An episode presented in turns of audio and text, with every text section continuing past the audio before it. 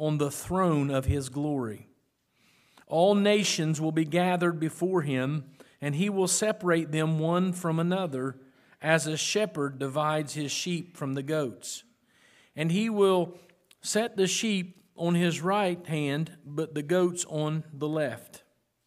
Then the king will say to those on his right hand, Come, you blessed of my Father, inherit the kingdom prepared for you from the foundation of the world. For I was hungry, and you gave me food. I was thirsty, and you gave me drink. I was a stranger, and you took me in. I was naked, and you clothed me. I was sick, and you visited me. I was in prison, and you came to me. Then the righteous will answer him, saying, Lord, when did we see you hungry and feed you, or thirsty and give you drink? When did we see you a stranger and take you in, or naked and clothe you? Or when did we see you sick or in prison and come to you? And the king will answer and say unto them, Assuredly, I say to you, Inasmuch as you did it to one of the least of these, my brethren, you did it to me. Then he will, dep- then he will also say to those on the left hand, Depart from me, you cursed, into the everlasting fire prepared for the devil and his angels. For I was hungry, and you gave me no food. I was thirsty, and you gave me no drink. I was a stranger, and you did not take me in, naked, and you did not clothe me, sick and in prison, and you did not visit me.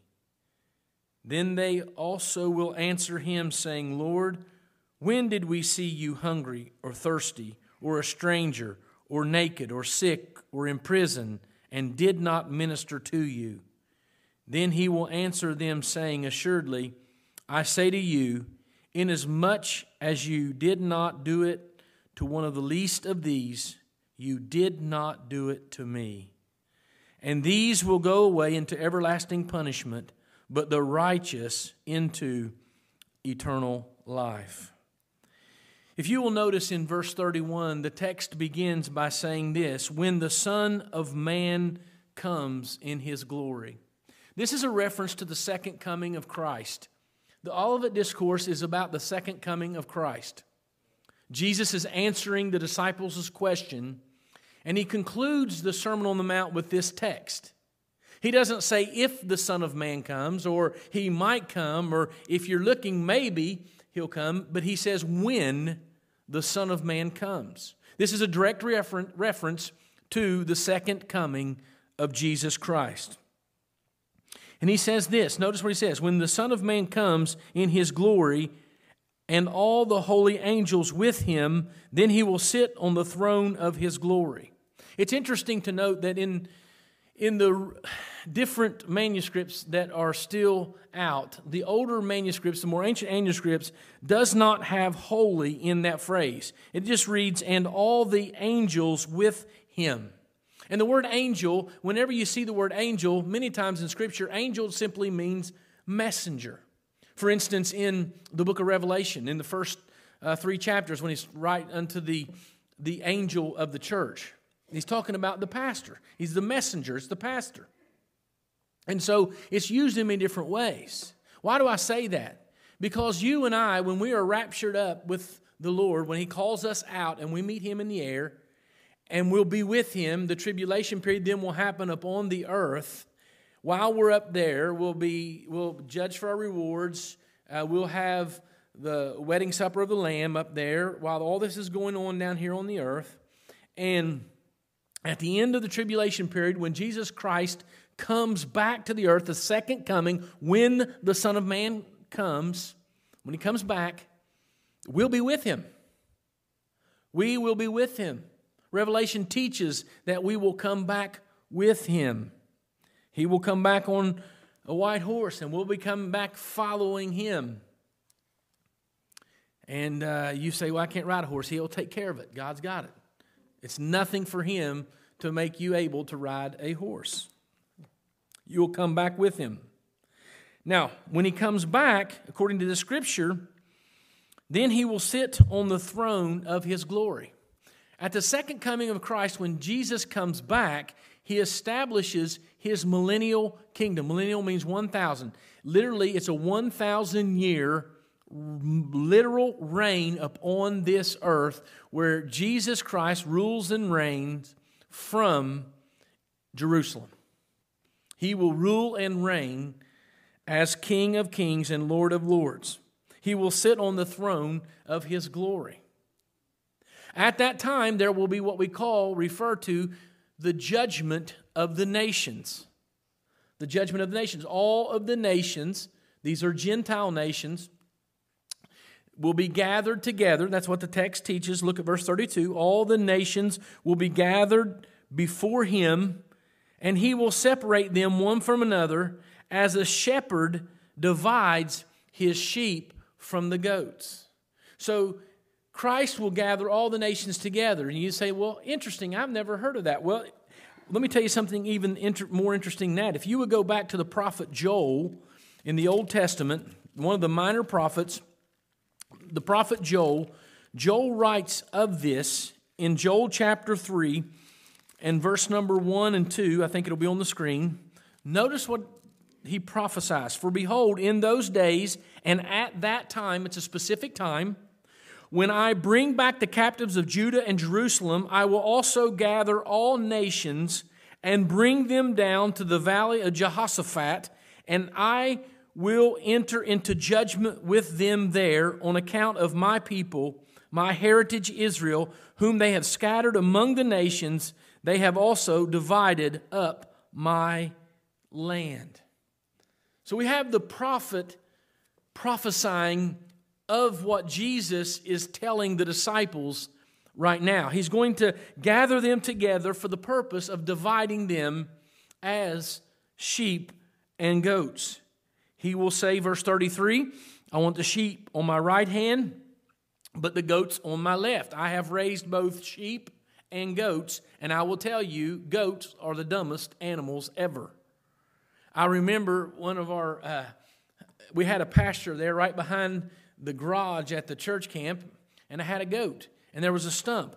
And I came home one day, and the goats were on top of the roof of the garage. And they were just up there, you know, running around having a good time. And so I thought, how am I going to get them off? So I threw rocks at them, and they jumped off, and I realized that stump was how they got off. So I went out and took a chainsaw, and I cut that stump off at the ground. And then I went back and I watched that goat. The goat ran and went to jump up on the roof and hit the building and fell back. And it stood there and looked up and looked down and looked up and look, he couldn't figure out what had changed. They're not smart animals. What does that have to do with the lesson? Nothing, but it's a funny story. I just want to tell you the story. But the point I want to make is there's a, there's a separation. There's a separation. Do you notice that nowhere in the scriptures does God ever refer to his people as goats? But he does refer to them as sheep. My sheep hear my voice. And so we are told in the 23rd Psalm, He is the shepherd, and we're the sheep of His pasture. And so this is not directed to the church, this is directed towards Israel. He's going to separate them. Verse 34 and let me just say this why all the Gentile nations? Because the, the Bible teaches us in prophecy that in the end times, all nations will go against Israel. We're seeing it at an unprecedented rate in the United States of America, people turning their backs on Israel. And guys, it's not a political issue, it's a sin issue. It is a rebellious issue because God made a promise, that I will bless those who bless you and I will curse those who curse you. And that's why it's important for the United States of America to stand with Israel. But we know that America is not a superpower found in the Bible in prophecy. It will either be absolved in the European Union or something will happen.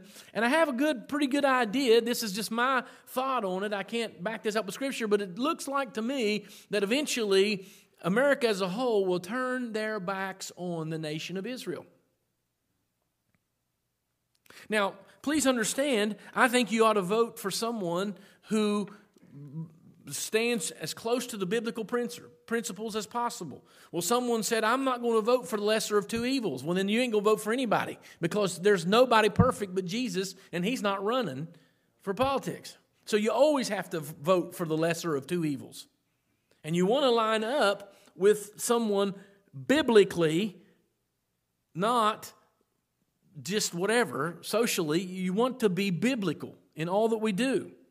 And the Bible tells us this day's coming. But listen, these nations need to know. The United States needs to know that there's coming a day of reckoning in which God lines up and gathers all these Gentile nations. He divides the sheep from the goats. And then he says in verse 34 Then the king will say to those on his right hand, Who's on the right hand? The sheep. Those are those who know Christ. Those who have lived through the tribulation period, the only way they lived through the tribulation period is they didn't take the mark of the beast because they had faith in Jesus Christ. There will be some who are saved in the tribulation period. The Bible tells us in Romans that all Israel will turn to God. That's not a just everybody that's born in Israel, but true Israel, those who are repentant, those who believed, who have had circumcision of the heart, when they turn to Christ, they'll be saved. And the king will say to those on the right hand, Come, you blessed of my Father, inherit the kingdom prepared for you from the foundation of the world. Then Jesus says something very interesting. He says, For I was hungry and you gave me food. I was thirsty and you gave me drink. I was a stranger and you took me in. I was naked and you clothed me. I was sick and you visited me. I was in prison and you came to me. And he says this Then the righteous will answer him, saying, Lord, when did we see you hungry and feed you, or thirsty and give you a drink? When did we see you as a stranger or take you in, and, or, and when you were naked, clothe you? When did we see you sick or in prison and we, we visited you and come to you? And the king will answer and say to them, Assuredly I say to you, inasmuch as you did it to one of the least of these my brethren, you did it to me. Now, Jesus is not telling us of the root of salvation. He's not saying the reason you're getting to heaven is because you did these good works. He is telling us the fruit of salvation. He's saying it revealed that you are righteous, that you believed in Jesus because you did these things. Because these are not natural things that the unregenerate do. So he's not talking about the root of salvation, he's talking about the fruit of salvation. And the king will answer and say to them, Assuredly I say to you, inasmuch as you did it unto the one of the least of these my brethren, you did it to me. Then he will also say to those on the left hand, the goats, the unrighteous. Now, this is odd because I'm over here. This is my left hand, and you're on the right. And you're saying, now, wait a minute. But he's saying on his left hand, Depart from me, you cursed,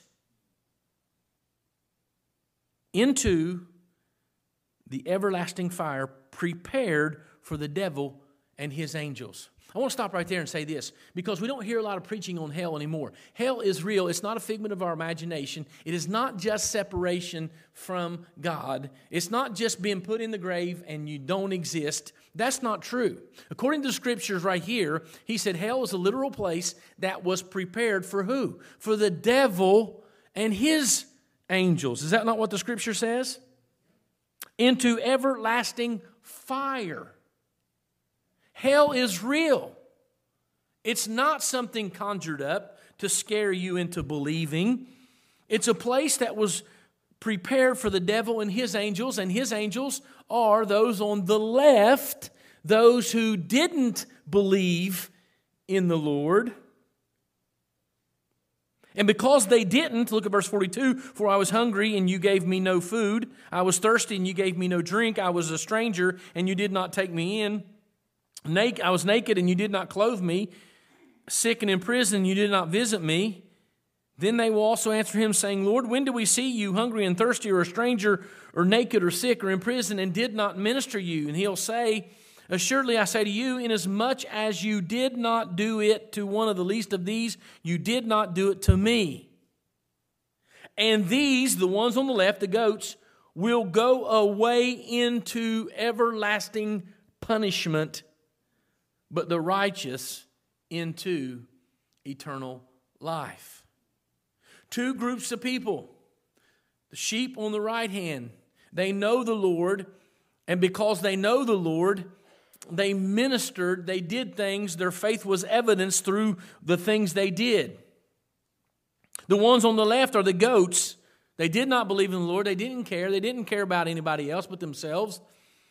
And as a result, they refused to be obedient to the gospel. They refused to uh, help anyone do anything.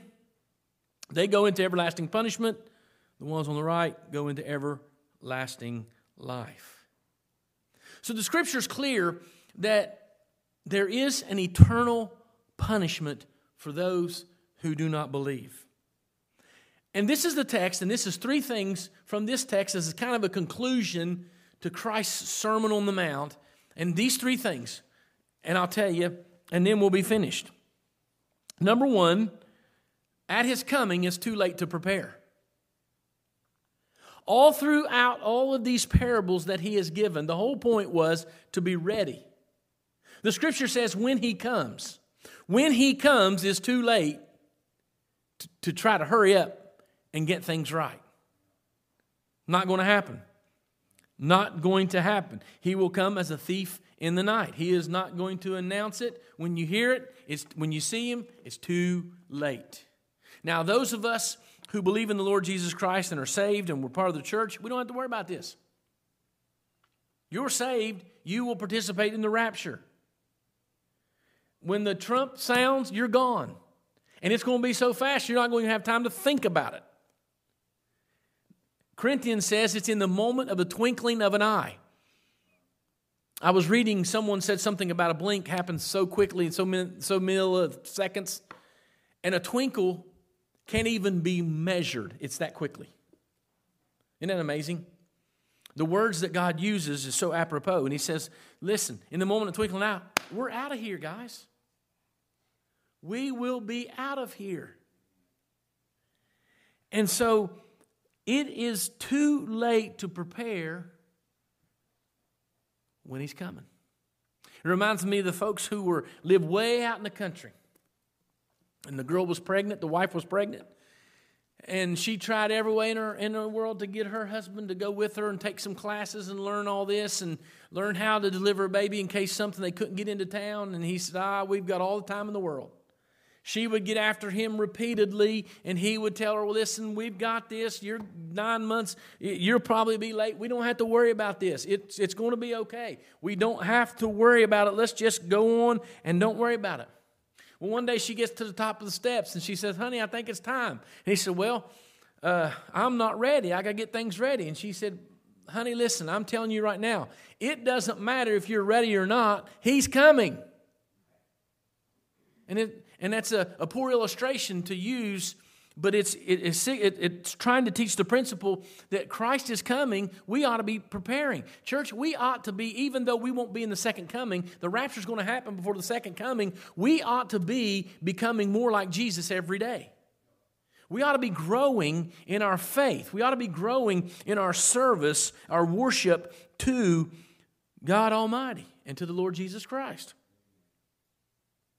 The second thing this text teaches, and all the other parables teach us, we serve Him by serving others. We serve Him by serving others. Jesus is saying, listen, Jesus doesn't want a bunch of self righteous people not helping anyone, not making a difference to anyone, just sitting around in their own palaces, waiting for His return, not doing anything. That's not what Jesus wants.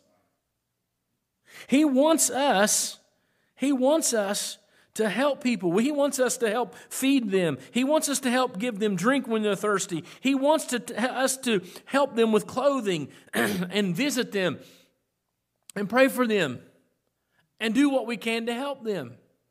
Would you turn with me to James chapter 2? James takes the approach. Uh, some people take issue with what James says in James chapter 2 about faith and works.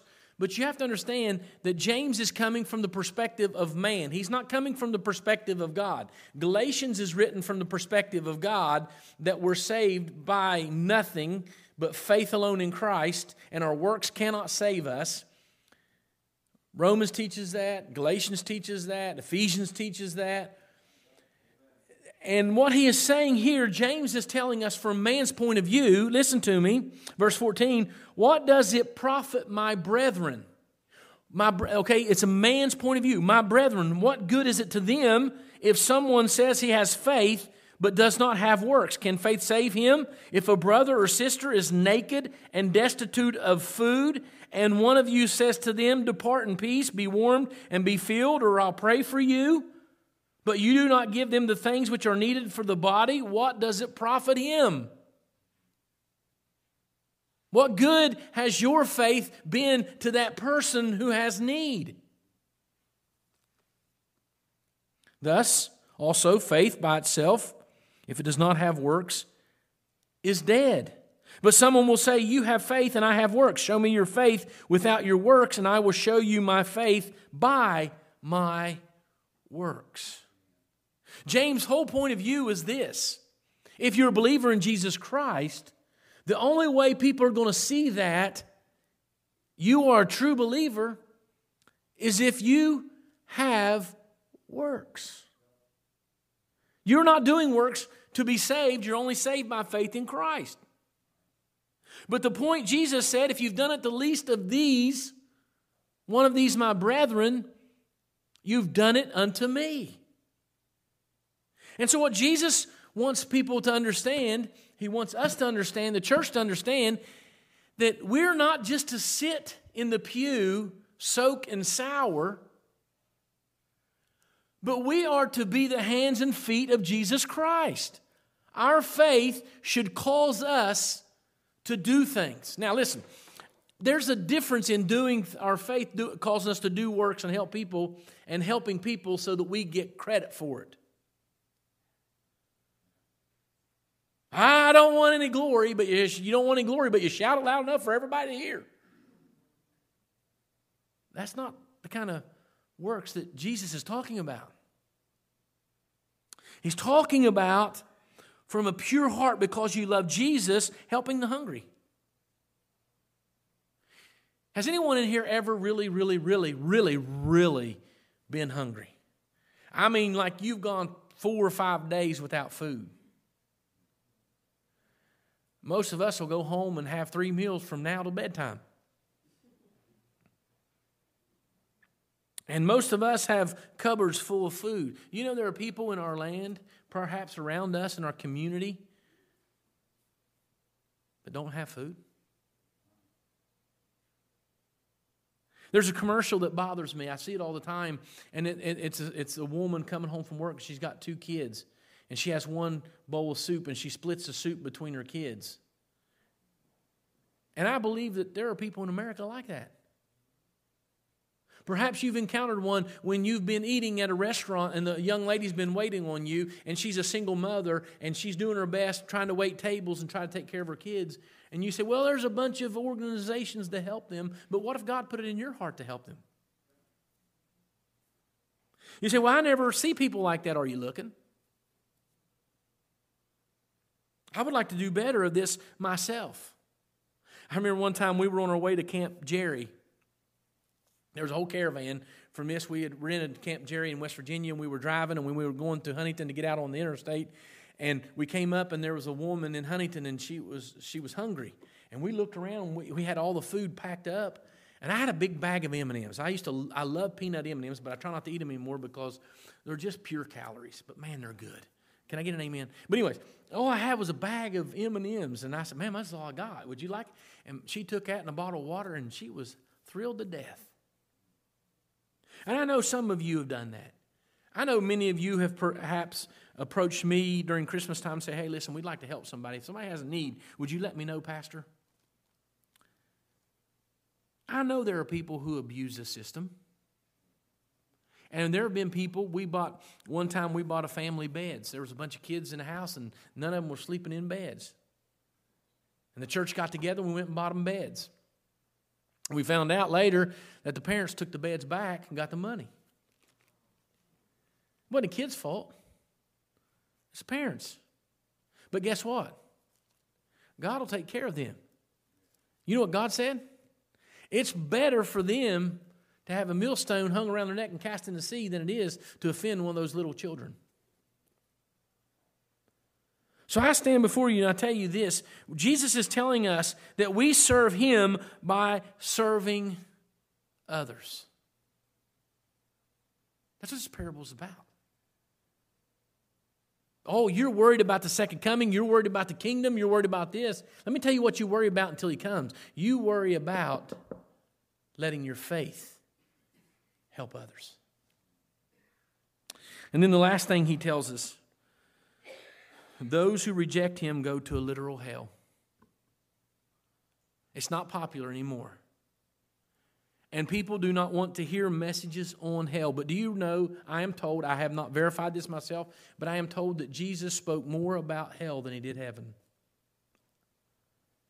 And in our churches, we're so afraid that if we talk about hell, we might offend someone and they won't want to come to our church. Well, listen, I would rather them not want to come to our church, but hear the gospel and believe and avoid going to hell.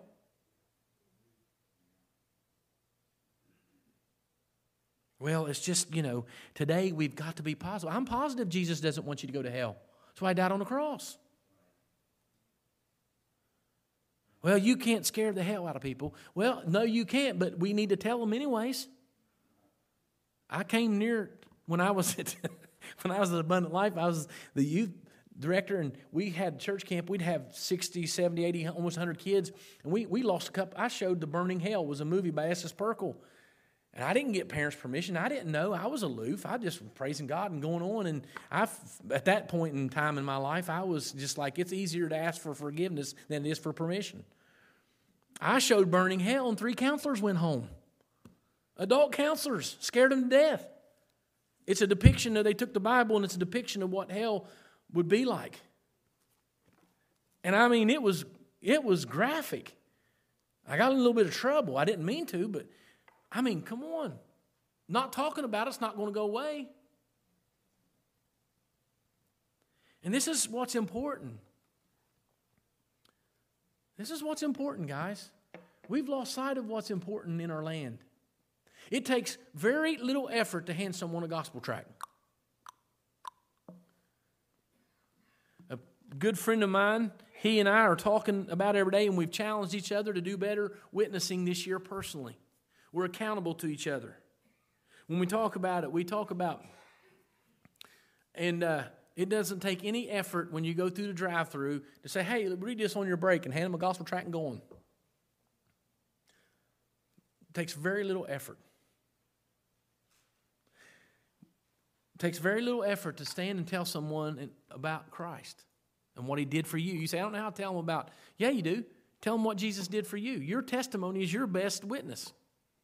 What Christ did for you, how he changed you from a sinner going to a literal hell into a saint going to heaven with him forever. When we read this text, there's three main things he does in here. Number one, when he comes, he's coming. You got to be ready. Number two, if you've done it unto the least of these things, you've done it unto me. We serve him by serving others. And lastly, as he said to those on his left hand, he says, Depart from me, you cursed, enter into everlasting fire prepared for the devil and his angels. Warn people about hell. That's how he concludes it. The disciples want to know when you're going to set up your kingdom so we can be a part of your kingdom, so we can be Israel. And he says, No. While you're waiting, there's some things that you and I should be doing. We can make excuses. We can blame everything. The culture, people are not receptive to it today. That's just the devil telling us this culture is no different than any other culture when it comes to accepting Jesus Christ as their Lord and Savior. There will be those who reject it, who don't want to hear it, but you still give it and let God do its work. The power, the gospel is the power of God unto salvation. Don't try to morally clean people up. Tell them about the gospel. Tell them about Jesus and the cross of Calvary. That's the leveling. Everybody is level. It's level at the foot of the cross.